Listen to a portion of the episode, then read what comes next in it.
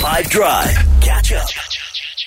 Okay, speaking of, right, there's nothing like waking up and smelling the flowers. Do you know what I mean? Being able to go outside and connecting with nature or having a little bit of dew on the grass or hearing the birds humming near outside. And so often, though, that is a luxury, right? We were speaking about this last week on the show. We said, like, if you don't like where you live, currently, what are you doing to change it? And I wanted to try ask this question again to you slightly differently.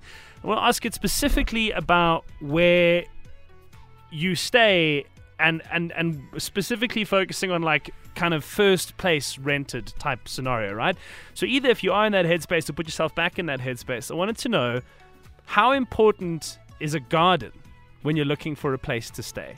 Because they say it's a renter's market. They say that there's lots of property available in South Africa, and people often have to uh, you know get quite competitive about their pricing and things like that. But does it get to the point where when you go somewhere, you're sort of quite insistent? You'd like to have I don't know maybe a either it's your own place or like a garden cottage with a little bit of garden attached to it, or you go into an apartment and you really want the bottom one so that you could have like a braai outside and maybe have a dog or a cat running around. I don't know what necessarily you'd want it for, but out of interest, I just want to know how important a garden is when you're looking for a place to stay. Maybe it's not at all. In which case, tell me too. I'm interested on the WhatsApp line 0825505151. The line. Graham, go ahead. Graham's on the WhatsApp line. I've got a ground floor apartment and I do have that lovely little patch of grass that the garden service comes past and cuts every week that I don't braai on, that I don't hang out with my friends on. It's just a useless piece of grass and I have to pay more for it. No, I don't think a garden's important. You'd rather do away with it. You'd rather take that money and spend the rental on something else. Lee's in Johannesburg and says that she needs a place because she's into dogs, right?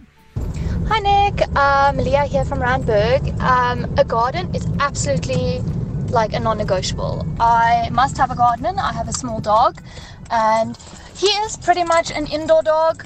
Um, I mean, he's indoors 24/7, and when I do leave, I leave the door open with the safety gate lock to which he can move between.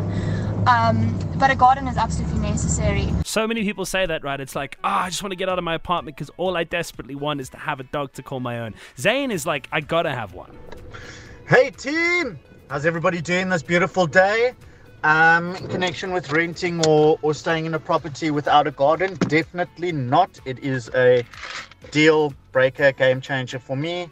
Um, I love gardening. I've got some bonsais, and you know, I just love having my own little veggie garden. We've got rescue animals. We we've got cats and dogs. And yeah, man, when I'm braaiing, you best believe I am standing barefoot with my feet in the grass, just soaking up all that beautiful nature. So if there's no garden, I'm definitely not taking it. Dude, I'm with you all the way, man. Zane is quite literally living my.